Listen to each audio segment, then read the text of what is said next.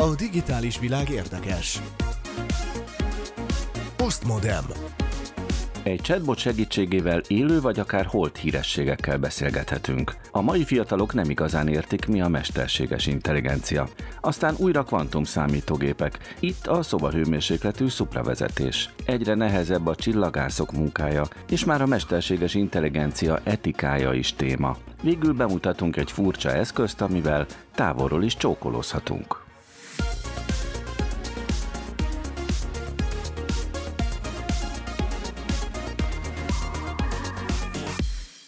Kellemes rádiózást kívánok a szerkesztő Kovács Tücsi Mihály nevében. A mikrofonnál Szilágyi Árpád.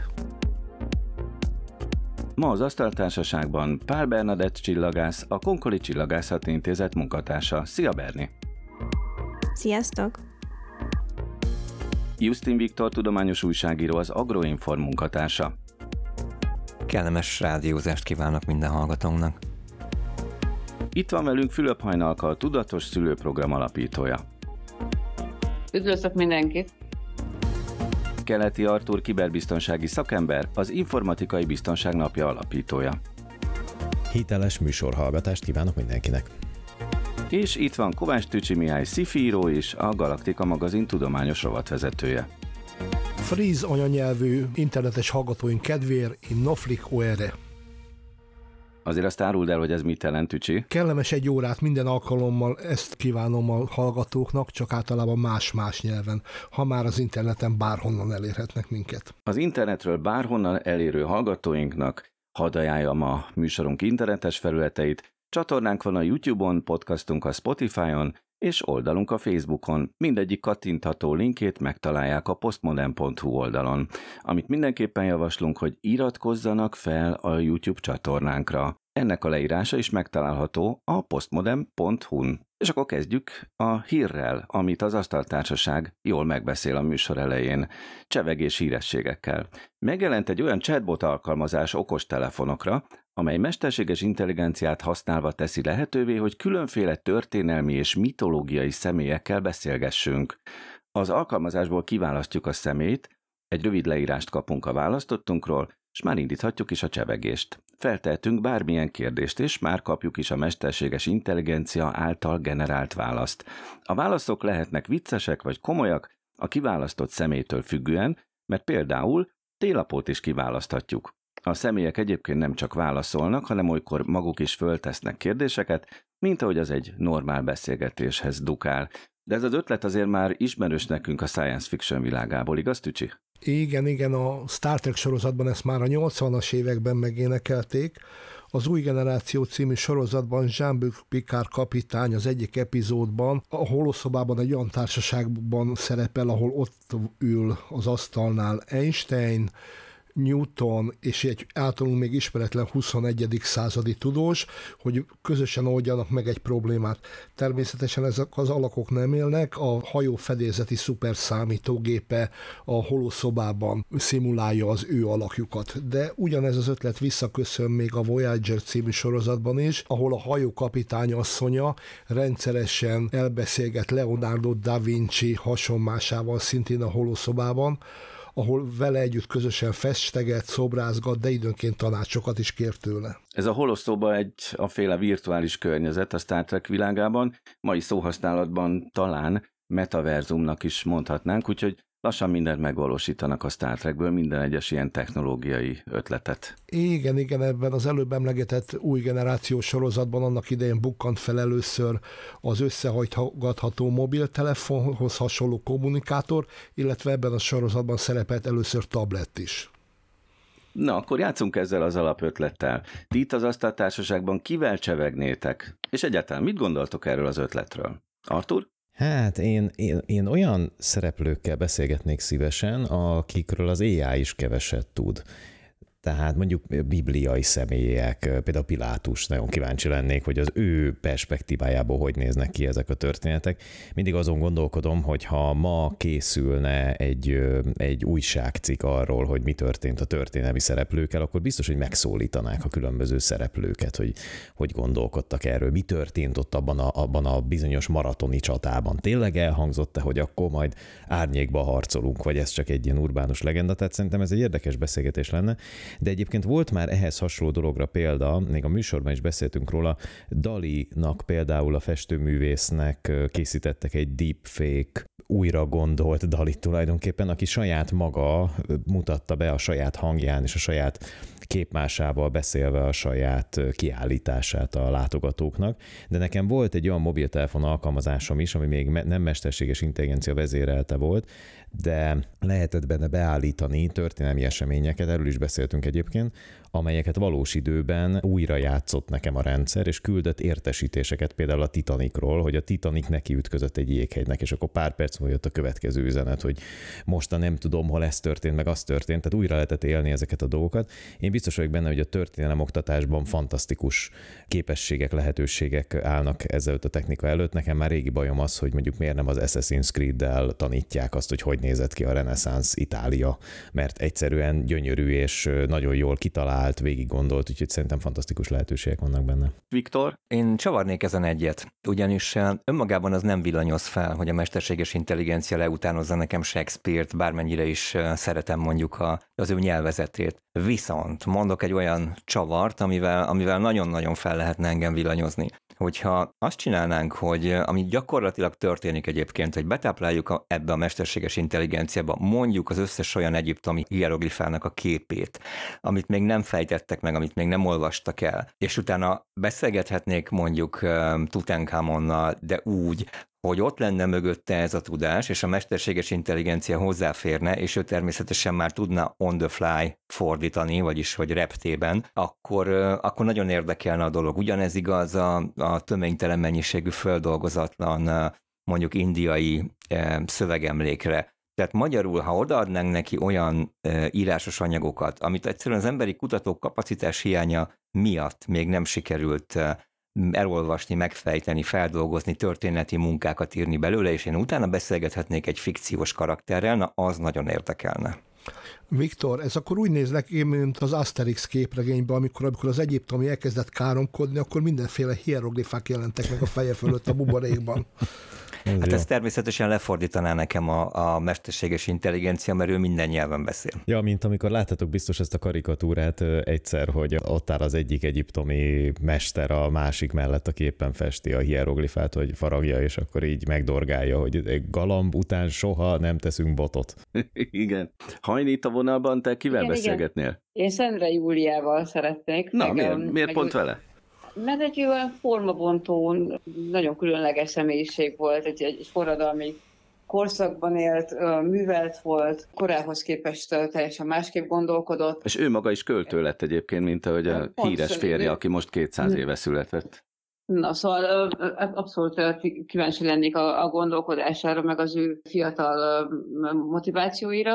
A másik meg, meg József Attila, aki, aki szerintem, ha ma élne, ugyanolyan reper lenne, mint a mai fiataloknak nagyon sok példaképe, és vajon, vajon hogy látná a mai társadalmi helyzetet, meg vajon most, hogy kommunikálnak, és, a, és hogy mit szólna ahhoz, hogy megelevenhettek a, a száz éve írt sorai, és, és itt vannak a mit sorba rakják, mit telefonoztam, mikor, hol, kinek. Fú, most fejbe kellett volna idéznem. Most bele, bele, De ez tényleg egy nagyon izgalmas sort nyit meg, Hajni, mert én meg egyébként, hogyha a költők sorát folytatjuk, Ady Endrét kérdezném, mert neki aztán tényleg vannak olyan vers sorai, amelyek mind a mai napig izgalmasak, érdekesek, sőt, aktuálisak. Úgyhogy hát nagyon fura lenne, hogy hogyan reagálna a múltból a jelenre a költő.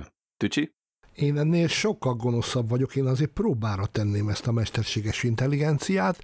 Mondjuk én szeretnék elbeszélgetni Ötzivel, az ötezer-ötszáz éves jégbe fagyott múmiának a gazdájával, hogy tulajdonképpen hogy került oda föl az alpesig lecserekbe, és hogyan lőtték le íjjal, és mi történt vele, de hogy még ennél is jobban problémát okozzak az intelligenciák, szeretnék elbeszélgetni Kántorral, a kutyával. Hát azt hogy? Akárhogy, oldja meg! Hát ezért mesterséges intelligencia, oldja meg! Kántorral, a kutyával akarok beszélgetni, hogy hogyan lett belőle Kóbor F-ből a Magyarország egyik legjobb nyomozó kutyája, és akkor ezek után még szeretnék elbeszélgetni avval a fekete-fehér macskával, aki kincsemnek volt a legjobb barátja, aki nélkül nem volt hajlandó versenyezni, hogy ő neki mi volt a véleménye erről a lóról. De figyelj, Tücsi, lehet, hogy hogy tehát én is, én is el, hasonló karakterekkel szívesen beszélgetnék, hogy mi történt akkor híres, nem híres történelmi személyekkel, és lehet, hogy nagyon csalódnánk. Tehát mit tudom én, Ötzivel beszélgetnél, és akkor azt mondaná, hogy hát igazából nem tudom, mi történt. Tehát így mentem, egyszer csak egy ilyen tompa puffanás, minden elsötétült. Tehát, hogy így ennyi. Pont, pont, pont, ezt, pont ezt akartam lefordítani, de nem ezt mondanám, hogy egyszer csak minden elsötétült, hanem azt mondanám, hogy hú, de nyilal a derekam. Ő nyakam is nagyon nyilal. Ezek után érdekes probléma lenne például a történelem elfelejtett személyiségeit megszólítani. Például a Jézussal együtt keresztre feszített két latrot, hogy ők mit követtek el, hogy történt, és egyáltalán mit szóltak az egészhez, amikor ott voltak. Szerintem ezt a témát itt most hagyjuk a levegőben a hallgatóink számára. Ők is hadd játszanak egymás között azzal, hogy kivel beszélgetnének a történelem híres vagy éppen nem híres személyiségei közül. A digitális világról érthetően. Ez a Postmodem. Mert hogy nem kevésbé kínzó kérdés az manapság, hogy mi a fene az az em i, vagyis mesterséges intelligencia. A mai fiatalok nem az anyatejjel szívják magukba a digitális tudást, a tizennyolc-huszonegy évesek fele nem érti például, hogy mi a mesterséges intelligencia. Ezt olvashattuk az egyik napilapban, és Fülöp Hajnalkával, a Digitális Tudatos Szülő Program alapítójával onnan kezdjük a beszélgetést, hogy egyáltalán baj az, hogyha az egészen fiatal gyermekek vagy fiatalok nem tudják, mi az a mesterséges intelligencia? Igen, köszönöm a kérdést. Szerintem valamennyit sejtenek róla, hogy tudják, hogy amikor botokkal játszanak, ugye nem úgy botokkal játszanak, mint mondjuk mi a gyerekkorunkban a homokban, hanem chatbotokkal, vagy olyan botokkal, akik beprogramozott a számítógépes karakterek videójátékban, akkor tudják, hogy azok nem élő emberek, hanem azok egy algoritmus által hajtott karakterek, de már azt nem tudják, hogy amikor a YouTube-on vagy a TikTokon megjelenik nekik egy ajánlás, akkor az, annak mi köze van például az ő cookie policy-jukhoz, hogy milyen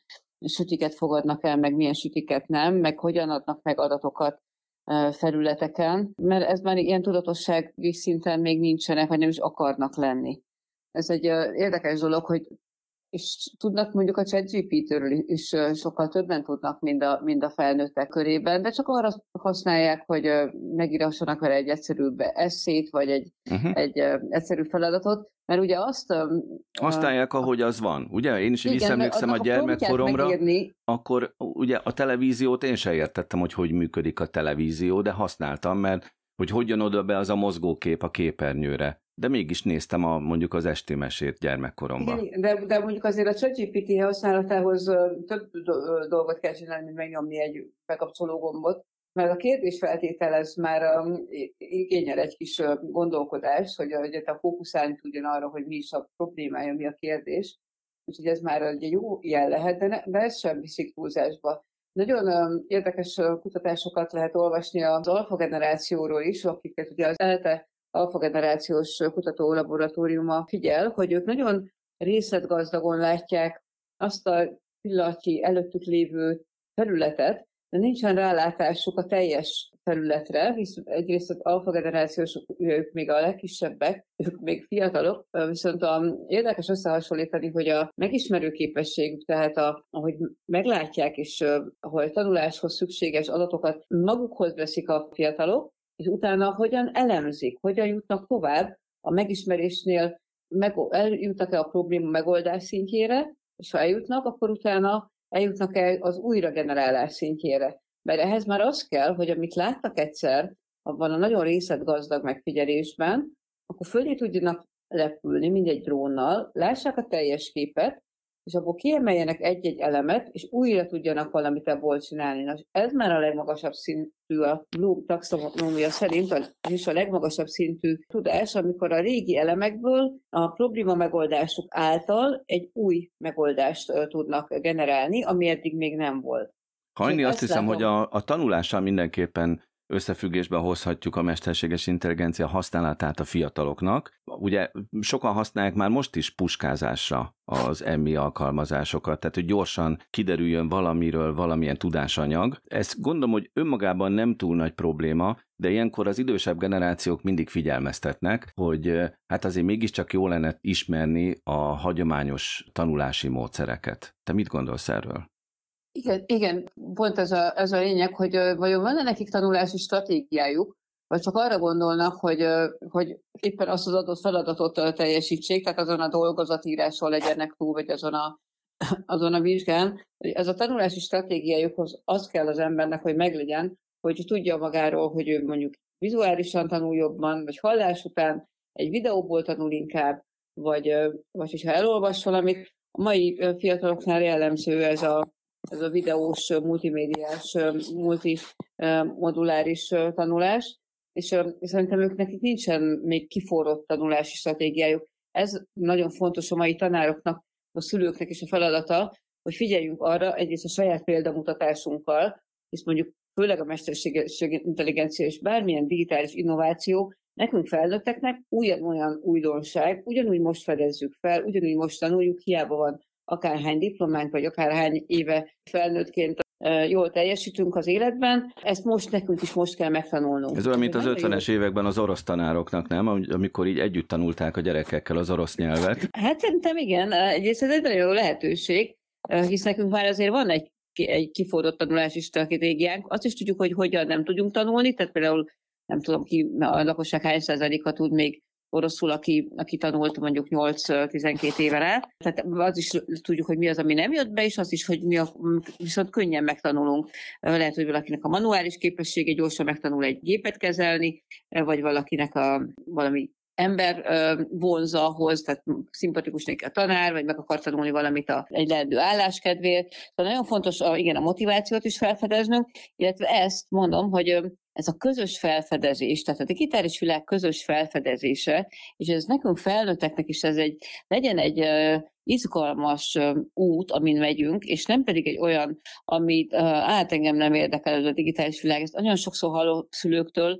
hogy őket nem érdeklik ezek a dolgok, és bezzeg a gyerekeik meg csak ezért élnek, halnak, a virtuális világok, a, a mesterséges intelligencia, a támogatott játék, stb., és elmennek egymás mellett, óriási szakadékokat ásnak a családok egymás közé, pedig pont ez kell, megfogni egymás kezét, és együtt átmászni ezen a szakadékon, vagy együtt fölmászni erre a hegyre, és megnézni, milyen szép új világ van előttünk, és ez az kell, hogy nekünk, felnőtteknek ugyanúgy növelnünk kell a digitális kompetenciáinkat, ugyanúgy le kell ülnünk valamit megtanulni, ugyanúgy be kell iratkoznunk egy tanfolyamra, amire, ahogy látom, egyre nagyobb Lehetős, egyre több lehetőség van, ugye itt van a, a nemzeti digitális um, stratégia, és a nemzet, van nekünk már a digitális gyermekvédelmi stratégiánk is, mert ugye ez is beletartozik a, a tudatos um, digitális tudásba. Vagy pedig legyünk. Hallgatniuk kell a fiatal szülőknek a Pátria Rádióban a Postmodem című műsort, mert hogy mi is itt hétről hétre azon igyekszünk, hogy bemutassunk olyan érdekes alkalmazásokat,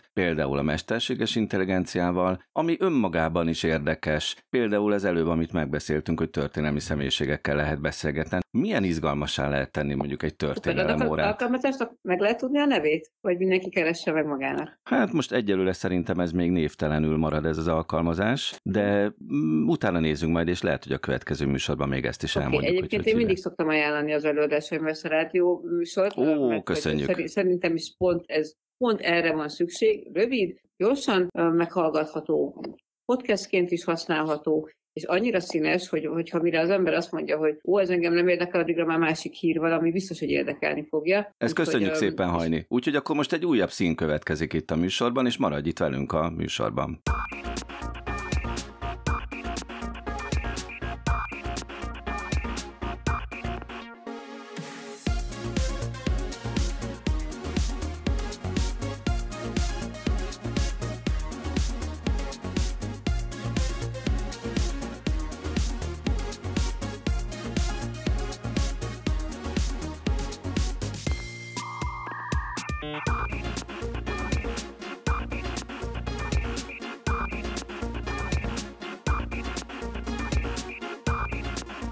Egy fizikai problémával foglalkozunk most, de nagyon színes lesz, már csak azért is, mert ez a kvantum számítógépek című, hát megint csak ilyen technológiai divat témának tekinthető valamivel foglalkozunk, Justin Viktorral a következő percekben, végül is. Na de itt az egésznek a lényege a szupravezető, amiről nagyon-nagyon régóta szó van a tudomány világában, de még mindig nem sikerült megvalósítani. Lehet, hogy most eljutottunk erre a pontra, hogy mégiscsak megcsinálják a szobahőmérsékletű szupravezetőt? Igen, bocs. Bocsánat, hogy kuncogok. Sajnos nem, nem jutottunk el. Tehát amikor oh. rákészültem arra, hogy beszámolok erről majd a, a kedves hallgatóknak, akkor ott tartottunk, hogy eljutottunk, de sajnos hál' Istennek ilyen a tudományvilága. Itt egyik pillanatra a másikra ott is tarthatunk, hogy mégsem. Uh-huh. Tehát egyébként egy, pont ez a jó, meg ez a szép a tudományban, hogy önreflexív, rendkívüli módon. Ezt is emelik ki egyébként azok, akik ezzel a, ezzel a hírrel szintén foglalkoznak, hogy mennyire jól látni ebben, hogy a tudománytól nem azt kell várni, hogy erre mindenre azonnal választad, de menjünk, picit menjünk rá a konkrétumokra, mert az is érdekes, tehát, hogy mi, mi, mi volt itt a hír, és mi derült ki róla. Egyáltalán mi az a szupravezető? Mi az? Igen, hát a szupravezető... Én tudom, egy... bocsánat, én tudom, tudom, hadd had mondjam. Na, mond, én mond, tudom. Na Arthur, állj fel, légy szíves, kedves Arthur, és mondd el az osztálynak, mi a szupravezető. Én nálam majdnem minden, minden esetben előfordul, majdnem minden nap van ilyen. A leves szó az angolul soup, és engem gyakran soupra vezetnek, amikor a konyhában kapok levest. Úgyhogy nekem a, a szupravezetőről mindig ez jut eszembe. Úgymond rámen a leves a konyhára. É, igen, azt hiszem, hogy ez még talán jobb is volt. Még azt is hozzátetnénk, hogy ellenállás nélkül haladsz a leveshez. Ettől szupravezetés. Szupra. Ez sokkal finomabb lehet, mint ez a mai híre. Hagyjuk is. Valaki megint azt mondta, hogy van, de nincs, még mindig nincs, de próbálkoznak nagyon. Sajnos, hát ez nem egy egyszerű dolog. Na de tényleg mi ez a szupravezető?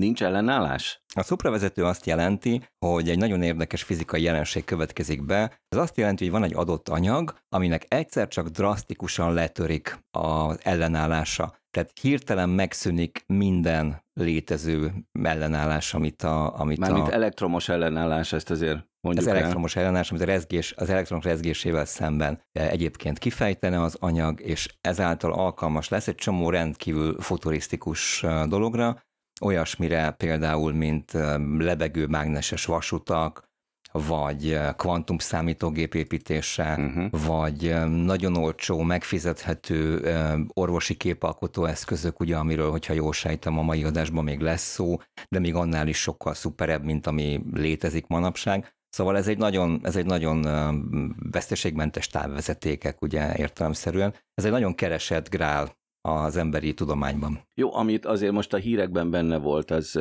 legalább annyi értelme van, hogy közelebb kerültünk a megoldáshoz valamivel? Igen is, meg nem is. Ugye a tudomány hitelessége itt a post-truth-nak a korszakában, az igazság utáni korszaknak nevezik a mai kort, az sokszor megkérdőjeleződött, a pandémia alatt is megkérdőjelezték. Szerintem az egy nagy eredmény, hogy a tudomány ismét bebizonyította, hogy önreflexív. Nincs még teljesen a peer review lezárva, tehát még ezt a kutatási eredményt nem kukázták teljesen, de sajnos plágium gyanú is felmerült, és olyan dolgok merültek fel, amik hiteltelenítik a kutatókat. Ugyanakkor viszont kísérleteznek, tehát őket sem kell azért szerintem, nem is tudom, túlzott szigor alá venni. Próbálkoznak, kísérleteznek, csináltak egy kékszínű kristályt, amit egyébként úgy csináltak, hogy lutéciumot egy kilencvenkilenc százalékban hidrogénből, egy százalékban nitrogénből álló gázzal töltött, kétszáz fokra fűtött, felfűtött kamrába helyezték három napra, és így, és így keletkezett egy kékszínű kristály, amit aztán gyémánt üllőbe helyezve nagy nyomáson rózsaszínűvé, majd vörössé változtattak. Egyébként szerintem már ennek gyanúsnak, ennek már gyanúsnak kellett volna lenni, hogy ez valami színterápia lesz. De ugye ezt, ezt elmondtad, ezt a módszert, ez önmagában nagyon jól hangzik. Minden egyes eleme hát most külön-külön. Én, én mondjuk még egy kis kurkumát tettem volna bele, megmondom őszintén, mert nekem az valahogy hiányzott. És, és ezért emberek fizetést kapnak. Most bocs, Berni, bocsánat. Jó, hát hogy fizikusként nem ezzel foglalkozik, nem szupravezetéssel. Nem, de ezt tanulta. Direkt nem is figyelek inkább. Egyébként jelzem nektek, hogy itt a chat vonalunkon szerkesztő barátunk Réz Betyár Gábor jelzi, hogy a szupravezetés kapcsán a Réz elég jó vezető. Wow, wow. A digitális világról érthetően.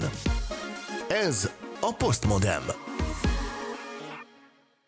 Szegény csillagászt az ág is húzza. Fényszennyezés, jelszennyezés, meg mindenféle ilyenekkel kell megküzdeni. Pál Berni, te voltál annak idején a planetáriumban, a Népligetben? Voltam gyerekként, bizony-bizony, még emlékszem, hogy milyen csodálatos élmény volt nézni a kivetített égboltot fönt. Kár, hogy ezt a mai gyerekek most nem tudják átélni. Szintén gyermekként az egyik alapélményem a planetáriumban, amikor elmagyarázták a fényszennyezést, hogy láttunk két-három csillagot a planetárium égboltján, és aztán azt mondja a narrátor, hogy na akkor most megmutatjuk, hogy ha kimegyünk a városból, akkor ott a sötétben mennyivel több csillag lesz az égbolton. És akkor megjelent az az irdatlan mennyiségű rengeteg csillag. Na ez a fényszennyezés, amit a városi fények okoznak. Ugye nem látjuk a csillagoknak a többségét innen a városból. Ez így van. Na most ez egy jó felvezetés ahhoz, hogy a csillagászok számára csomó hasonló ilyen zavaró tényezővel kell megküzdeni. Mert ugye beszéltünk már itt az űrbe kihelyezett űrteleszkópokról, ott is kell azért ezzel foglalkozni, csak nem pont így, mert ott nem a városi fényszennyezés van, hanem mindenféle más. Mondjuk eltorzulnak a fénysugarak, amik nagyon-nagyon messziről jönnek, és ezeket a fénysugarakat kell valahogy kiegyenesíteni, hogy valami, valami értelmes információ jöjjön ki belőle. De van itt egy történet, egy harminc éves rádiótávcső kapcsán, aminél szintén nagyon oda kell figyelni, hogy mit csinálnak ezután az adatokkal. Így van, egészen meglepő dolgok is tudják zavarni a csillagászokat. Tehát mondjuk például a fényszennyezést, azt szerintem, hogyha valakit megkérdeznék, hogy szerintem mi egy modern csillagászati probléma, akkor a fényszennyezés az talán már eszükbe jut, hiszen ugye tényleg az ember fölnéz, és hát nem látja a csillagokat. De szerintem viszonylag keveseknek jutna eszébe az, hogy a, a vasutak zavarhatják a rádióteleszkópokat. És most pontosan ez a probléma lép föl éppen egy indiai, már majdnem harminc éve működő rádióteleszkópnak az esetében, ami hát a mostani tervek szerint hamarosan nem fog tudni működni, amiatt ugyanis keresztül fognak rajta vezetni egy vasútvonalat. Na most, aki nem tudja, hogy hogy kell elképzelni egy rádióteleszkópot, ez most extrán furcsán hangozhat, mert hogy ez úgy hangzik, mintha a nagy tányért vágná konkrétan. Pont ezt akartam mondani, Berni, hogy egyébként azt szerintem nagyon sok dolgot megállít, ha keresztül vezetnek rajta egy vasútvonalat. Tehát ez ebben, ebben így az az érzésem. No igen, tehát ez a, ez, ez a bizonyos rádióteleszkóp, egyébként a gé em er té-ről beszélünk, ez egy óriási méteres hullámhosszon vizsgálódó rádióteleszkóp, és az összesen harminc darab, egyenként negyvenöt méter átmérőjű teleszkópból áll, és ezek egy ilyen huszonöt négyzetkilométeres területen vannak szétosztva, tehát ugye itt rádióinterferometriáról beszélgetünk, és ezen a huszonöt négyzetkilométeres területen fog keresztül vágni ez az új tervezett vasútvonal, mindössze kevesebb, mint egy kilométerre elhaladva az egyik rádiótányértól, és azzal, hogy ott nap mint nap, ha jól emlékszem, összesen negyvennyolcszor menne el napközben, teher és személyszállító vonatok is közlekednének rajta. És a fő problémát az okozza, hogy hát ahogyan az áramszedő folyamatosan hozzáér a vezetékekhez, ez egy ilyen kis elektromos impulzusokat kelt, és ezek annyira erősek, hogy azon a tartományon, ahol a rádióteleszkóp egyébként vizsgálódna, ott teljesen elnyomják a, a, a jeleket. Gyakorlatilag megsüketül a rádióteleszkóp a vasútnak az aljától. Viszont így az elmúlt harminc évben kicsit felgyűlt, úgy tűnik a helyiekben a frusztráció, hogy úgy érzik, hogy nem tud fejlődni a környezetük, nem tud fejlődni a térség, azért, mert állandóan a rádiótávcsővel kell foglalkozni. Úgyhogy ez kicsit ilyen politikai húzavonává is kezd átmenni a dolog, mert ráadásul választások lesznek a környéken, és akkor senki nem akarja visszamondani, szóval ez egy ilyen kellemetlen helyzet. Hát ez az, meg ugye beszéltünk a James Webb űrteleszkópról, amit több mint tíz évig tervezgettek, építgettek, és aztán még mindig kérdéses volt, hogy elindul-e, végül szerencsére elindult, és most már szállítja a zseniális, izgalmas eredményeket, de iszonyú pénzbe került ez a projekt. Ugye, tehát sokkal... Így van, és ahhoz meg... képest milyen kicsi a rádió interferométerhez képest. Tücsi? Nekem rögtön három dolog jutott az eszembe. Az egyik az indiai kisvárosról, nekem eszembe jutott egy nyugat-virginiai kisváros, Green Banks, amiről nagyon kevesen tudnak, hogy ott van Amerika egyik legnagyobb rádiótávcsöve.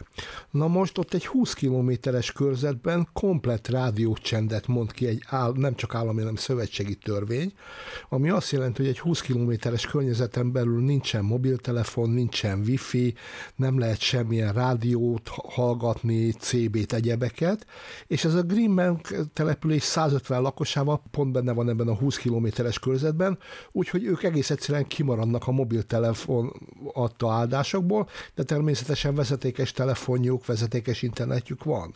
De az ilyen elektronikai dolgokat nem használhatnak, külön elektronikai sheriff van, aki ilyen rádióantennás autóval járja a várost, hogyha véletlenül elromlik a mikrohullámú sütő, és elkezd zavaró jeleket bocsátani, azt is felfedezi, és akkor már kész a balhé. A másik, ami így szintén eszembe jutott, hogy mennyire egyszerű, milyen apróságok kellenek, hogy bezavarjanak a jelek. A gravitációs hullámok kutatására megépítették a LIGO nevű rendszert. Kevesen tudják, hogy ez két darab egymásra merőleges, négy kilométer hosszú alagút, amiben oda-vissza rohangálnak a lézersugarak. És ha jön egy gravitációs hullám, akkor gyakorlatilag ezt a lézersugarat megpendíti, és elmozdul. Ami viszont érdekes, hogy ez az elmozdulás alig nagyobb, mint egy-két atomnak az átmérője. Tehát elképesztő pontosan kell mérni, úgyhogy a tudósok arra is fel vannak készülve, hogy a szoba egyik falát a helyi vasúti menetrend tölti be, mert tudják, hogy amikor a vonatok jönnek, akkor a föld remegése elég ahhoz, hogy befolyásolja a mérőműszert, pedig öt kilométerre van a vasútvonal. Tehát amikor az első gravitációs hullámot sikerült fogniuk, akkor is az első gondolatuk az volt, hogy nem volt-e egy nem tervezett vasúti közlekedés, egy nem tervezett tehervonat mozgása a sineken, de szerencsére gravitációs hullámok voltak. És végül a harmadik dolog a fényszennyezésről, hogy mennyire hozzá vagyunk szokva. Valamikor a kétezres évek elején az egyik amerikai nagyvárosban volt egy globális áramszünet, az egész városba kialudt a fény, és nem sokára a rendőrök tömegével kapták az üzeneteket, hogy valami furcsa fények vannak az égen, hogy ufók esetleg, vagy valami más, vagy mi. Aztán kiderült, hogy a csillagok és a tejút volt. Tehát így kell a csillagászoknak ma dolgozniuk. Ezt a sztorit rendszeresen elmeséljük egyébként a, a Svábhegyi csillagvizsgálóban, hogy mennyi hívás érkezett, hogy valami van az égen. Igen, a tejút. Berni, még egy pillanatra visszatérve erre a harminc éves teleszkópra, amit megzavar a vasút, pont az űrteleszkópoknak a gyakorlatából nem lehet kidolgozni valamolyan szűrőmódszert, amivel ezeket a zavaró hatásokat ki lehet küszöbölni? És semlegesíteni ezt az egész problémát úgy, ahogy van? Ugye ez, kettészedném a problémát, ugye mondjuk az űrteleszkópok és a zavaró hatások, mondjuk vegyük elő példának a Hubble űrteleszkópot és a Starlink hálózatot, ugyanis most már néha a Hubble űrteleszkópnak a képein is keresztül másznak a Starlink műholdak, és ilyen kis csíkokat húznak rajta. Ez azt jelenti, hogy ha valamit pont a csík mögött akart volna nézni, akkor azt ugye nem látta, és így jártunk. De hogyha nem a csíkot akarta nézni, akkor azon a képen ki tudják szűrni azokat a zavaró hatásokat, viszont ami mögötte volt információ, az elvész. Na de egy rádióteleszkópnak, és itt ugye ennek a gé em er té-nek az esetében, hogyha egyszerűen a, a vonatnak a zajától nem hallja a jelet, mert a vonatnak a beszűrődő zaja erősebb, mint a mérni szeretett volna jel, akkor azt sehogyan nem lehet kiszűrni belőle, hiszen nincs meg a jelünk. Ez olyan, mint hogyha miközben én erre a kérdésre válaszolok neked, a, a Tücsitől rettenetesen hangosan szólna valami rockzene, és akkor akárhogy igyekszik bárki fülelni, az én hangomat nem fogja hallani, mert az elvész a zenében. Ahogy szokott. Úgyhogy nincs mese, el kell terelni azt a vasutat valahova másfelé. Hát valami megoldást kell találni mindenképpen erre. A digitális világ érdekes. Postmodem. Időről időre azért mi szeretünk beszámolni hardware újdonságokról is. Most egy olyan eszköznek a bemutatása következik Kovács Tücsi Mihálytól, ami talán leginkább is interneten keresztül, mondjuk metaverzumban lehetne használni, mindenképpen olyan emberek számára, akik közel vannak egymáshoz már, mint lelkileg, vagy akár testileg, de földrajzilag nagyon messze. Mi ez az eszköz, ez a szilikon száj? Igen, feltalálták a csókgépet, amivel távolra lehet csókot küldeni. Nem egy igazán eredeti ötlet, egy kínai fickó találta ki, aki távkapcsolatban élt a barátnőjével, és rájött, hogy ezt valahogy szeretné ő közelebb hozni, és kitalálta. Ez az ötlet már felbukkant az Agymenők című sorozatban is, ahol kis zseniális fizikusaink éppen teszteltek egy ilyen csókgépet. Hát azért voltak benne poénok bőven. Hát nekem is, megmondom őszintén, igencsak beindította a fantáziámat, mert hogy maga az alapelv az egyszerű. Tényleg két mobiltelefon, két ilyen csókgéppel kell hozzá, és amikor az egyik megcsókolja ezt a szilikon szájat, az érzékelők leveszik a jelet, és mobil kapcsolaton keresztül továbbítják a másiknak, és ha a kedvesünk rátapasztja az ajkait, akkor érezheti a csókunkat. Most hát én az a típus vagyok, aki mindent tovább gondol kapásból, úgyhogy nekem rögtön az jutott az eszembe, hogy ehhez állandó kapcsolat kell, de hát erre ők is gondoltak, ezért létrehoztak egy felhőszolgáltatást. Tehát, hogyha én csókot akarok dobni a páromnak, de ő éppen nincs a telefonnál, akkor feltöltöm a felhőbe, és ő, amikor csatlakozik, akkor letölti a felhőből, és már is érezheti hamvas ajkaimat az ő ajkán. Ez a Mirelli csók, ugye? Lefagyasztott forró csók. Igen, de ez volt az a pillanat, amikor úgy igazán beindult az agyam. Felhőszolgáltatás, titkosított kapcsolat, csókok. Mit lehet ebből kihozni? Hát az első az, hogy rögtön, hogy fel lehet törni a szolgáltatást, és ki lehet próbálni idegenek, hogy csókolnak. Ez például Pál Bernadett fantáziáját is elindította, te is feltörnéd? De nekem az, én azon az oldalán kezdtem el vacilálni ennek a problémának, hogy jó, tegyük fel, távkapcsolatban vagyunk, a, nálam is van egy ilyen szilikonszáj, meg a férjemnél is van egy szilikonszáj. Hogyha éppen nála vendégek vannak, és valaki szórakozásból elkezdi csókolgatni azt a szájat, és én a világ túlfelén azt gondolom, hogy ez a férjem, és visszacsókolom, akkor az most megcsalásnak számít, vagy sem? Mindenféle új problémát vet fel ez az új technológia. Bocsánat, ide ez, ez a csatlakoznék, én egyszer próbáltam egy ilyen kutatást végrehajtani, hogy ki mennyire bízik a, a mesterséges intelligencia kérdéshez, és én, az, én azt tanultam a hölgyektől, hogy addig nem számít megcsalásnak, amíg a, annak a szájnak nem mondunk olyat, amit csak neki mondanánk. Tehát a, tehát a lényeg az, hogy egy bizalmi kérdés. Tehát lehet bármilyen szilikon cuccot csókolgatni.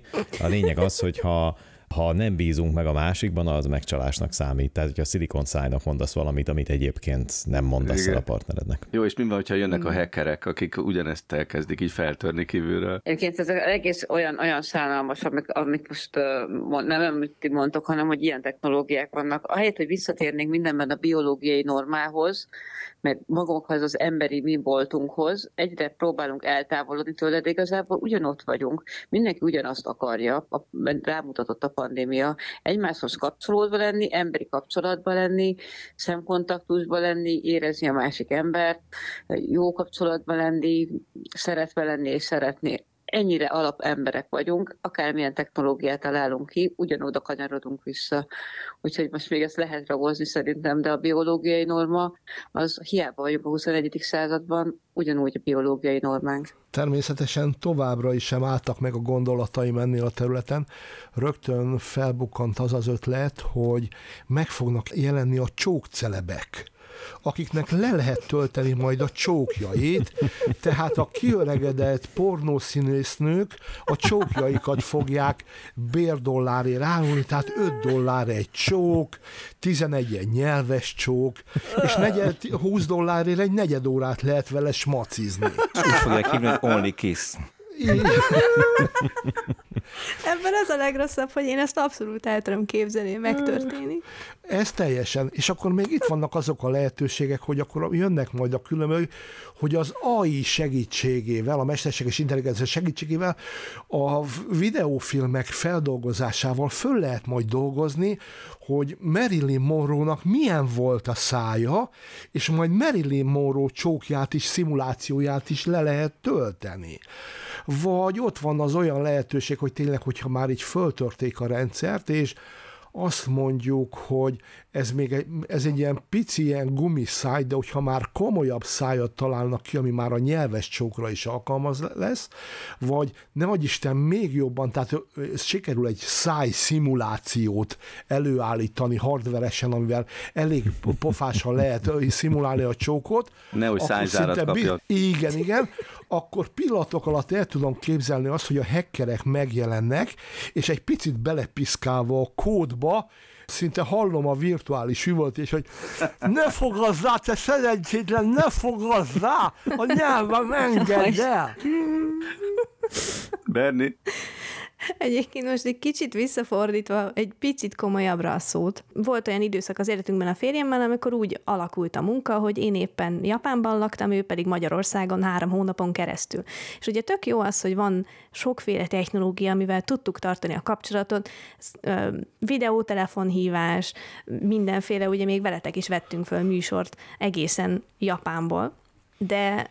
Van ennek egy olyan hátránya, hogy az ember, legalábbis az én tapasztalatomban, hogy az ember hozzászokik ahhoz, hogy nincsen ott az, aki egyébként hiányzik neki, és tök jó vele videótelefonon beszélgetni, de amikor letesszük a hívást, akkor utána ezerszer rosszabbul érzi magát. Na most, hogyha lenne egy ilyen csókgép, hogyha megint néhány hónapig nem találkoznánk, akkor lehet, hogy közben olyan, minthogyha ott lennénk. De amint kinyitom a szemem, és meglátom, hogy valójában csak egy szilikon szájül az asztalomon, akkor összességében szerintem én sokkal rosszabbul érezném magam. Tehát, hogy vajon tényleg, tényleg jó ötlet, ez én ezen gondolkodom most.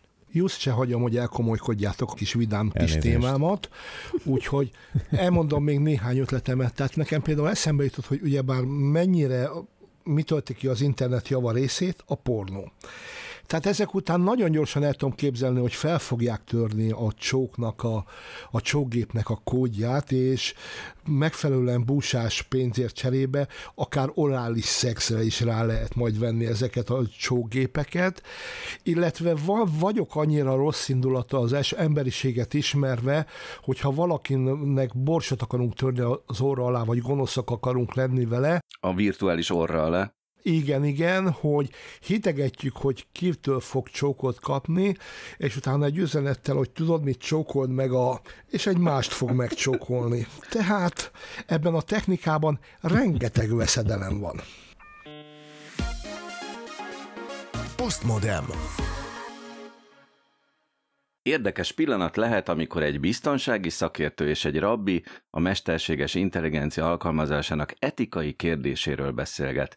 Néhány nappal ezelőtt ugyanis pontosan ez történt meg Keleti Arthur barátunkkal, egy zsinagógában beszélgetett egy rabbival a mesterséges intelligenciáról. Hát igen, igen, és ráadásul ezután nehéz megszólalni, hogy, hogy egy, egy műszáj után következik a, az etikai kérdések, meg a normák, meg a vallások, meg hasonlók, de az az igazság, hogy ebben a világban élünk, tehát ezt föl kell azt fogni, hogy a technológia és a mesterséges intelligencia, meg ami még majd ezután következik, az kikényszeríti azokat a kérdéseket és azokat a válaszokat, amikre sokáig nem találtuk meg a választ, meg lehet, hogy soha nem is fogjuk megtalálni, például azt, hogy mi a jó, meg a rossz, meg az, hogy mit tekintünk erkölcsösnek, egyáltalán mit tekintünk erkölcsnek, meg lelkiismeretnek, meg tudatnak. Egy csomó ilyen nagyon nehéz filozófiai kérdés kerül elő, és eredetileg egyébként ezt a beszélgetést, amit Köves Lómóval folytattam, arra szántuk, vagy az volt az eredeti kérdés benne, és erre kerestük a választ, hogy a mesterséges intelligencia tudatára ébred-e majd. Mikor jön el ez, mi lesz ennek a hatása, és erről beszélgettünk. Különösen érdekes volt egyébként számomra ez a beszélgetés, azért, mert Mindezt sábátkor csináltuk, ami azt jelenti, hogy péntek este, ugye, amikor lemegy a, a nap, akkor a zsidó vallás szerint beáll a sábát, és nem is lehet egyébként akkor semmit sem dolgozni, sőt, technológiát sem lehet használni. Tehát nagyon érdekes volt egy beszélgetést egy olyan környezetben folytatni a technológiáról, és arról, hogy a technológia hogyan veheti át az ember szerepét, ahol egyáltalán nem volt technológia, még hangosítás sem. És egy ilyen környezetben beszélgettünk erről, valóban az óbudai zsinagógában, és ezért nem is készült rá a felvétel, és streamelni sem lehetett, ez is szintén egy érdekes jelenség volt. Na de mire is jutottunk igazából? Itt, itt fontos tudni, hogy a, hogy a mesterséges intelligenciával kapcsolatban nagyon gyakran felmerülnek már most etikai kérdések. Mondok ilyen, kérd, ilyen általános dolgokat, amit meg szoktak jegyezni az emberek, hogy ne bántson a robot, meg az á i, meg viselkedjen rendesen, meg ilyeneket szoktak mondani, magyarázz el, hogy mit csinál, meg legyen igazságos. És egészen megdöbbentő, hogy ezek a, ezek a kérések, amik olyan egyszerűnek tűnnek nekünk, mondjuk felnőtt embereknek, persze gyerekeknek már nem annyira, és itt talán, talán lehet is érezni, hogy merre felé lehet ezt a dolgot kanyarítani, de hogy nekünk embereknek, felnőtteknek teljesen természetes ez, és ez végül oda vezet, hogy rengeteg ilyen csoportot tudunk azonosítani, amit várunk a, a mesterséges intelligenciától, hogy ezekben a kérdésekben fogja vissza magát, meg így, meg úgy viselkedjen, mondjuk legyen átlátható, meg igazságos, meg felelősségteljes, meg védje a magánszférát, meg jótékonyan viselkedjen, meg, meg, meg legyen megfelelő szabadságot, biztosítson nekünk, meg bizalmunk legyen, meg fenntartható legyen, meg legyen méltósága, mit tudom, és gyakorlatilag kirajzolunk egy nem létező embert, viszont ezt elvárjuk a mesterséges intelligenciától, hogy ezt mind megtegye. Tehát nagyon sokat gondolkodtunk erről, hogy tulajdonképpen merre is vezet az út, és nagyon érdekes gondolatok kerültek elő. Például azt említette a rabbi, hogy az ő vallásukban az, hogy, hogy megszületik egy ember, teljesen természetes, hogy az embernek része lesz az, az erkölcse, egyfajta lelkiismeret. Ez, ez, ez Istentől származik, abban a pillanatban, hogy megszületik, belekerül. Ezt nem kell tanulnia, hanem benne van. És nagyon érdekes kérdés volt, hogy vajon a mesterséges intelligencia valaha ezt meg tudja tanulni, hiszen ezt tulajdonképpen nem adja neki senki oda, mert amikor mi megcsináltuk a mesterséges intelligenciát, Isten nem tette bele ezt, a, ezt az erkölcsi szikrát, amitől valahogy tudja az ember, hogy mi a jó, meg mi a rossz, meg hol kell megállni. És persze említette a rabbi azt, hogy nyilván ezt lehet nagyon rossz felé vinni, mármint olyan szempontból, hogy van bennünk egy eredendő jóság, meg egy eredendő erkölcsi iránymutatás, és lehet rosszat tanítani nekünk, amikor nem fogjuk jól használni ezt a képességünket. És ezért nagyon érdekes, hogy mit tanítunk a mesterséges intelligenciának. Meg igen, bocs, meg hadd szúrjam be ide, hogy mondjuk a A szocializáció folyamata szerintem egy érdekes kérdés lenne, hogy mit mond erre a, a rabbi, hogy az hogy jön be nekünk a szocializáció, mert az ugye a tanult viselkedés normáink. Először a családban, aztán meg a nagyobb társadalomban. Igen, és egyel, egyelőre úgy néz ki, hogy ezeket lehet, ezeket a tanult dolgokat tudjuk megtanítani a mesterséges intelligenciának, amiket mi is tanultunk, illetve én annyit mondtam még, hogy igazából, ha ez, az, ez, az, ez, a, ez a bizonyos erkölcsi útmutatás, ami velünk születik, ez benne van abban, amit csinálunk, amit készítünk, amit leírunk, akkor végül is a mesterséges intelligencia meg tudja tanulni ezt szimulálni, hiszen ezeket mind elolvassa, pont az a lényeg, hogy sok milliárd információból táplálkozik. Na de eközben, miközben erről beszélgettünk, sőt meg is kérdezték tőlem, hogy szerintem merre felé lehetne előre menni, és én azt állítottam, hogy az lenne a jó, ha az olyan közösségek, mint ők, meg más vallási közösségek, emberi közösségek, akik kifejezetten ezzel foglalkoznak, az erkölccsel, az emberekkel, a viselkedés, a gondolkodásmóddal, meghatároznák azt, hogy mit szeretnénk látni a mesterséges intelligenciától. Na és akkor eközben meg jött a hír, hogy a Microsoft az elküldte az etikai csapatát, aki a mesterséges intelligenciával foglalkozik, megszüntette, boldog békeidőkben pár év ezelőtt még harminc ember is dolgozott ott, most meg egyszerűen kirúgták őket. Most csak megint egy mondat, hogy lehet, hogy azért működik ilyen bunkón a Bing, nem? Mert hogy elküldték az etikus csapatot. Ennél sokkal-sokkal egyszerűbb a megoldás, azért, hogyha mögé pillantunk, akkor látjuk azt, hogy van még ezen kívül három másik csapat, aki ezzel a témával foglalkozik, van kifejezetten ez a felelősségteljes mesterséges intelligencia csapatuk, és minden másik, nagy leépítések voltak, úgyhogy szerintem a kettő között csak rossz indulattal lehet összefüggést felfedezni, de ami a lényeg, hogy miközben a technológiai cégek meg küzdenek azzal, hogy létrehozzanak esetleg ilyen csapatokat, meg megváltoztatják, megszüntetik, fölvesznek embereket, stb. Eközben már az is látható, hogy elkezdtek hárítani. Tehát az OpenAI például, az OpenAI-nak a, a, a cé é ó-ja, akit most nagyon gyakran interjúolnak meg, a Sam Altman, az pár nappal ezelőtt az á bé cé News-nak adott egy interjút, és megkérdezték tőle, hogy ezeket az etikai kérdéseket, hogy hogy ne forduljon ellenünk a mesterséges intelligencia és hasonlók, hogy fogják kezelni. És erre azt mondta, hogy hát ők ezt már most is nagyon kezelik, meg itt vannak ezek a különböző csapatok, hogy ők is működtetnek, hogy igazságos legyen a mesterséges intelligencia, és tanulja minden jó, de az a baj, hogy nagyon nehezen boldogulnak vele, mert nincsen külső útmutatás. Tehát azon, azonnal azt mondta, hogy üljenek most össze a kormányzatok, meg mindenféle társadalmi szervezetek, és írják le nekik, hogy mit kellene csinálni. És látszik, hogy egyébként minden nagyobb cég kezd egy kicsit visszáphúzódni ebből a kérdésből, mert egyre nagyobb fókusz van azon, hogy a mesterséges intelligenciája az adott cégnek, mondjuk az OpenAI-nak, a Microsoftnak, a Googlenek mit mond, mit csinál, hogy fog dönteni, és kezdik a felelősséget egy kicsit hárítgatni. Szóval az a helyzet, hogy úgy tűnik, hogy ezek a bizonyos szűrők, amikkel körbeveszik a mesterséges intelligenciát, ne lehessen tőle rosszat kérni, meg ne generáljon semmi rosszat, ezek nem biztos, hogy olyan jól működnek, vagy legalábbis ki lehet őket játszani, erről már sokat beszéltünk, még Viktor is említette itt a ChatGPT kapcsán, hogy milyen trükkök vannak. Úgy tűnik, hogy a jóra tanítani azt meg lehetne csinálni, csak hát elég nehezen haladunk vele, a törvények azok tehát teljesen le vannak maradva, meg hát az, hogy a cégek találják majd ki, hogy itt hogy legyen, és mindeközben látszik, hogy egyre több vallási közösség, meg erkölcsel foglalkozó, emberi erkölcsel foglalkozó közösségek elkezdenek erről beszélni, de mindez borzasztó lassú. És azon aggódunk mindannyian ezen a területen, hogy mi lesz így velünk. Tehát, hogyha nem tudjuk most megmondani a mesterséges intelligenciánk most, tehát amikor kim van a G P T négy, amikor megjelenik két hét múlva a következő, hogy hogyan kéne viselkednie, akkor mi lesz itt egy év múlva, meg két év múlva? Viktor, replika? Igen, én, nekem két dolog is eszembe jutott erről a történetről. Az egyik az, hogy valahol a közepén, hogy hát ez nem mesterséges intelligencia, soha ne feledjük el egy pillanatra se, annyira becsapjuk magunkat ezzel a terminusszal, de annyira úgy átverjük. Nem mesterséges intelligencia. Ez egy mély tanuló algoritmus, ami abból dolgozik, amit megkap. Ez nem egy entitás. Bocsánat, ez az egyik. A másik pedig az, hogy a Bing nagyon bunkó. Bocsánat, Bing tester vagyok, és a ChatGPT nem bunkó, a ChatGPT kedves.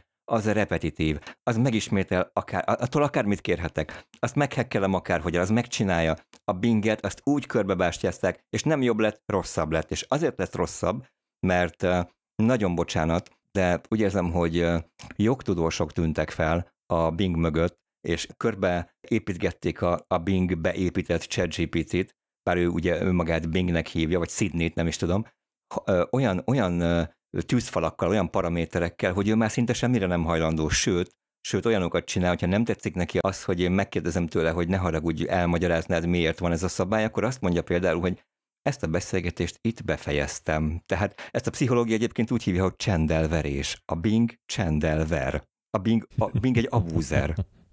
Ez az, amit az Arthur az előbb úgy mondott, hogy jön majd a vállalati etika ezekbe a rendszerekbe, és gyakorlatilag itt átlépünk sok ezer évnyi etikai fejlődést a társadalmakba, és hirtelenjébe kellene kialakulni valami egyensúlynak. Nem erről van szó, Arthur? De egyrészt, egyrészt erről is van szó, másrésztről pedig egy, egy hatalmas hiátus, ami mindig is gond volt, és azt hiszem, hogy az internetnek a kialakításánál mi a kiberbiztonságban nagyon sokat szenvedtünk vele, hogy alapszabályokat nem mondanak meg nekünk, technológusoknak, úgy értem. A Meta is ezzel küzd, hát nem véletlenül van, van neki ilyen, mit a legfelsőbb bírósága, nem véletlenül kérik állandóan, hogy írjuk már ezt le rendesen, hogy nekünk mit kellene csinálnunk, és amikor elszúrja a mesterséges intelligencia, akkor, akkor leszúrjuk a a fejlesztőjét, hogy ezt, ezt hogy csináltasz. Azt hiszem, hogy nagyon sok mindent átugr, át kell ugranunk, de ez így nem fog menni, és én azt gondolom, hogy egy olyan diszruptív technológiát próbálunk most valahogy leszabályozni, amit egyelőre nem tanultunk meg még kezelni. Elkezdtem írni egy új viccet. Egy mesterséges intelligencia, egy biztonsági szakértő és egy rabbi ül a kocsmában. Eddig jutottam, a többit majd a következő műsorban.